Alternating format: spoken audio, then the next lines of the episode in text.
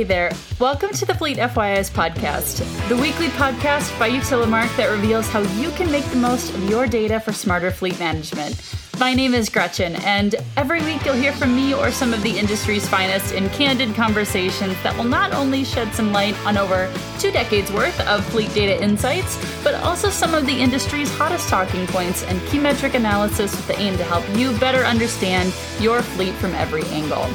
But before we begin, if this is the first time you've heard our show, thanks for stopping by. I'm so glad you decided to come along for the ride with us. But I've got a quick favor to ask you. Once you finish today's episode, if you could take a few minutes to leave us a review on your favorite podcasting platform, we would really appreciate it.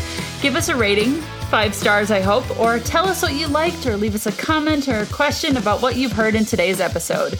If we haven't yet covered a topic that you're interested in hearing more about, let us know. We would be happy to go over it in detail in a later show.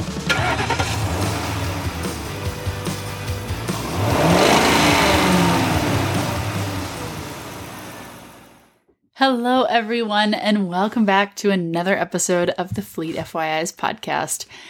It seems like every fleet today is searching for a simple answer to their sustainability concerns, and whether that be exploring alternative fuels, using data analytics to minimize waste, or phasing out internal combustion engine vehicles. It's pretty clear, at least to me, that there's no quick fix, especially as each fleet is unique in its operation and its needs. And sustainability is complicated. We all know I love sounding a bit like a broken record on this topic, especially on this show. So if you've heard this before, please bear with me, but it doesn't make it any less true. Sustainability is multifaceted in every sense of the term. And as the true word nerd that I am myself, I mean it when I say that. And we'll be digging into this topic in a very near future episode, so I hope you will stay tuned for that one. But, anyways, for those looking to phase out ICE vehicles, the go to alternative, as you probably already know, is electric vehicles. There are nearly 100 different models of EVs on the market today, and the promise of electric pickup trucks in the near future is an exciting prospect as well. But for fleets with heavier duty vehicles, EVs might not be an option for a long time, which can be a bit of a frustration to say the least. The thing is, is another technology is being explored and invested into by OEMs, and that's hydrogen powered vehicles, which I find particularly fascinating. There is a ton of potential for using the most abundant element on Earth to power vehicles, though the idea has not become mainstream as of yet. I mean, you know, we don't see hydrogen fuel cell vehicles out on the road all the time.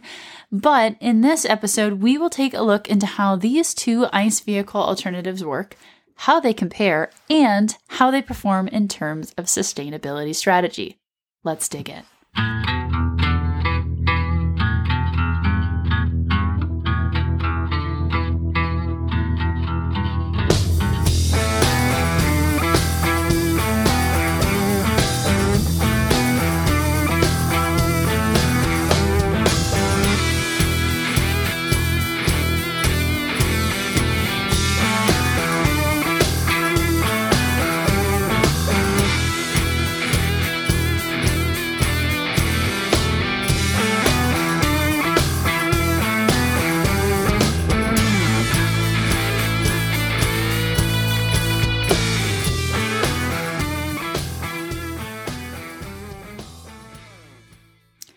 So, hydrogen fuel cell vehicles. Well, hydrogen vehicles, also known as fuel cell electric vehicles, which is the acronym FCEVs, use hydrogen as their main source of fuel.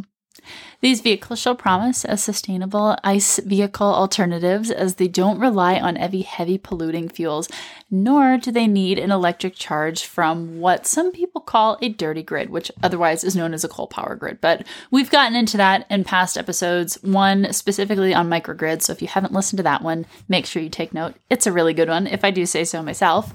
But though FCEV technology is still in its early stages, they are believed to get up to 400 miles of range per tank of hydrogen fuel. Still, they have yet to reach mass adoption for several reasons, such as a suboptimal design and a general market focus on electric vehicles instead. There's also a little bit of fuel efficiency um, thrown in there too, but I'll dig into that a little bit later. But right now, there are currently only two FCEV passenger models available for purchase right now. First being the Toyota Mirai and the Hyundai Nexo. Additionally, the market for FCEVs is expected to grow about $42 million by about $42 million by 2026, which is kind of interesting. But I wanted to dig into the bones of this type of technology. For example, how they work. Well, just like battery electric vehicles, FCEVs have an electric motor and no internal combustion engine. That I'm sure is probably pretty easy to assume. But instead, they use a propulsion system that converts hydrogen into electricity to power the motor. Now, this happens by hydrogen in the tank entering the fuel cell where it mixes with pure oxygen, creating a chemical reaction that generates electricity to power the motor. Through this process of electrolysis, though, nearly 60% 60% of total energy is lost, which is significantly higher than the 20% lost in EVs. So, like I said, this could be a major weak point in FCEV technology, which will absolutely need to improve if hydrogen vehicles are ever to be widely adopted. I mean, you think gas prices are expensive now? Well, hydrogen fuel. That would be a lot, especially if you're only using 40% of total energy of the tank of fuel that you're putting into your car. Now, battery electric vehicles, or EVs, are different from FCEVs because whilst they also have an electric motor, they are powered externally by electricity rather than internally by fuel. Unlike FCEVs, who don't require any additional infrastructure, EVs can have quite a high cost of acquisition for fleets, as the vehicles depend on an electric vehicle supply equipment for fueling itself. I mean, we've all heard charging equipment and charging infrastructure, where to put what. It's all a really big conversation and a huge piece of actually your electrification strategy as a whole. Now, EVs come in a wide range of models with numerous passenger vehicles on the market, as well as some pickup trucks, vans, and buses that are on the market right now. Vehicle range can vary widely as well, and OEMs often offer a standard and extended range version of the same vehicle. However, the downside here is there aren't really heavy duty options available yet to fill this need for fleets when they really need them. And one concern with electric vehicles moving forward is the weight of the lithium ion battery inside. The best example that I can give you is one of, say, for example, an electric trash vehicle or refuse vehicle. The weight of the battery itself could potentially counter with the weight of the trash that is typically on the back end of every trash truck that you see now and the heavier the weight of the battery, well, that might mean that you might be able to carry out less trash or at least less stops to pick up trash. So then your routes might alter a little bit and it might not be as efficient. But Anyways, as heavier duty ve- vehicles will need greater battery power, these batteries will inevitably need to be larger and heavier, which again, that's back to the logistical concerns there. It could pose a pretty big problem. But still, the electric vehicle market has grown quite quickly, projected to reach, I believe the number was right around 802 billion by 2027. So innovations are expected to come over time. I mean, it's a vastly changing industry. The amount of change has shrunk from maybe the big changes seen every five years to now maybe every one year or two years. I mean, it's moving so fast now, and it might even be down to six months. We don't really know. But to get into how these work, because that's a big part of this too. Since EVs have no internal combustion engine, they rely on an electric motor. We all knew this, and a battery pack to power the vehicle itself. Now, the lithium ion battery is charged using the charging plug of the user's choice, with plugs ranging in charging speed and infrastructure costs. Energy is then stored in the lithium ion batteries, which are used due to their ability to store a high level of energy in a relatively small amount of mass, which is pretty exciting. But most EVs on the market now get between about 150 to 300 miles of range on a full charge, with newer models being released with extended range options. But again, a lot of this, keep in mind, is reliant on anecdotal data where we are looking at no accessories running. So we are talking about heating, cooling, radio, all of the stuff that is powered by the battery. We are talking about a very, very low payload, so maybe just one driver in the driver's seat. That's not talking about a full back seat or uh, someone in the passenger seat too, or the car actually towing anything. So keep that in mind before you actually purchase an EV or before you explore your options there too.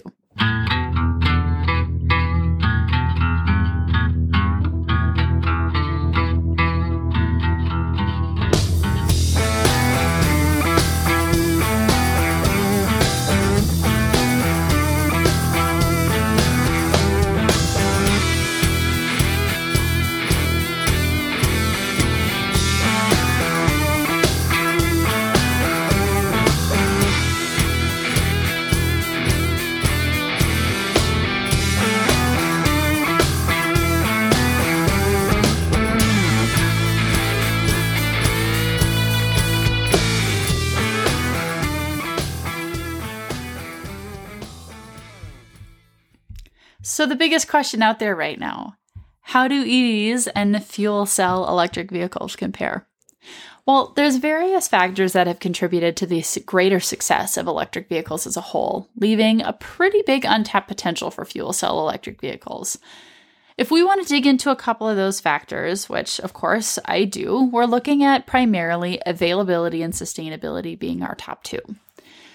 For availability, one problem that's present for both internal combustion engine vehicle alternatives is the lack of options for diverse fleets. Though there are a few FCEV models and around 100 EV options for managers looking to phase out their traditional gas vehicles, there is still a major lack when it comes to anything heavier duty than passenger vehicles. Which is a bit ironic because you think with all of all of the buzz surrounding electric vehicles, you'd think that it'd be further along than it is, but part of that is a supply chain issue. And right now we're actually looking at if you wanted to order a vehicle now, it might arrive in two years. So it's a little bit of a challenge.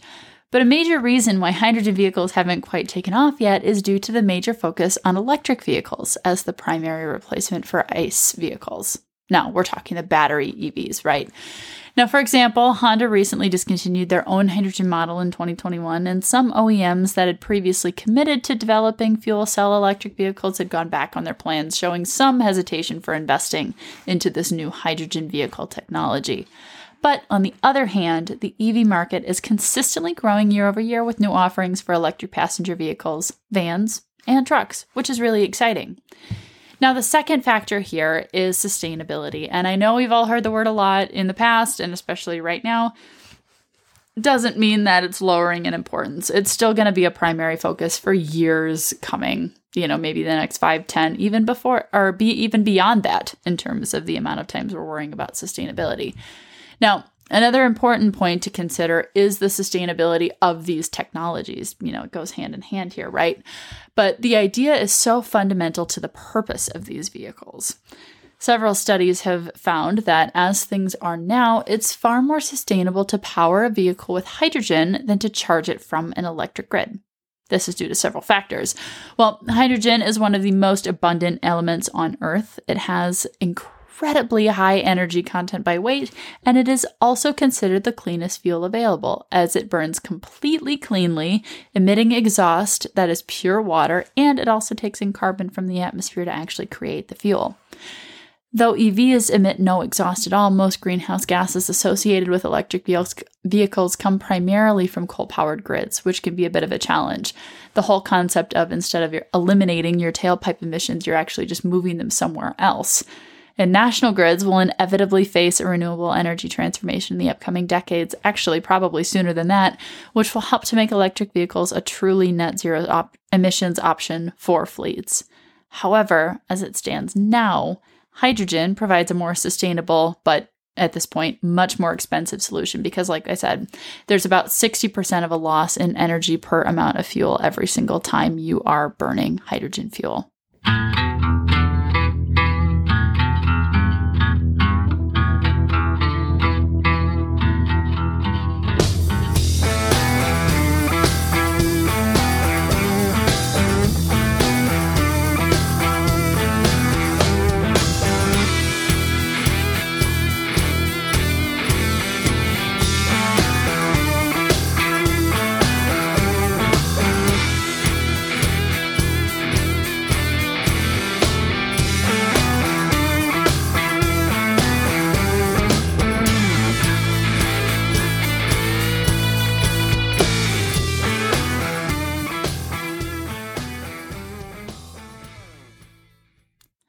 Regardless of how your fleet decides to approach a sustainability strategy, one thing remains eminently clear there are plenty of options for actually doing so.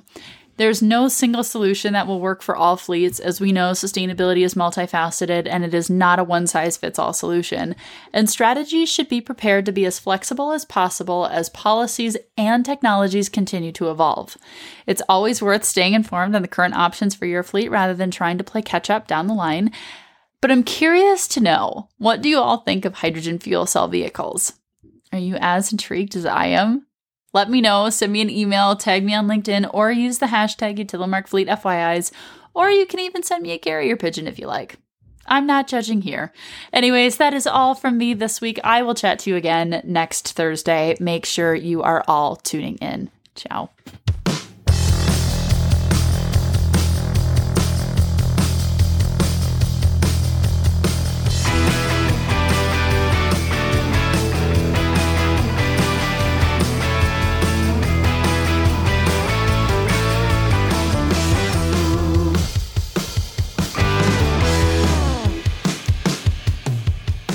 Hey there. I think this is the time that I should cue the virtual high five because you've just finished listening to another episode of the Fleet FYIs podcast. If you're already wanting more content, head over to utilimarc.com, which is utilimarc with a C, U T I L I M A R C.com, for this episode's show notes and extra insights coming straight from our analysts to you. That's all from me this week, so until next time, I'll catch you later.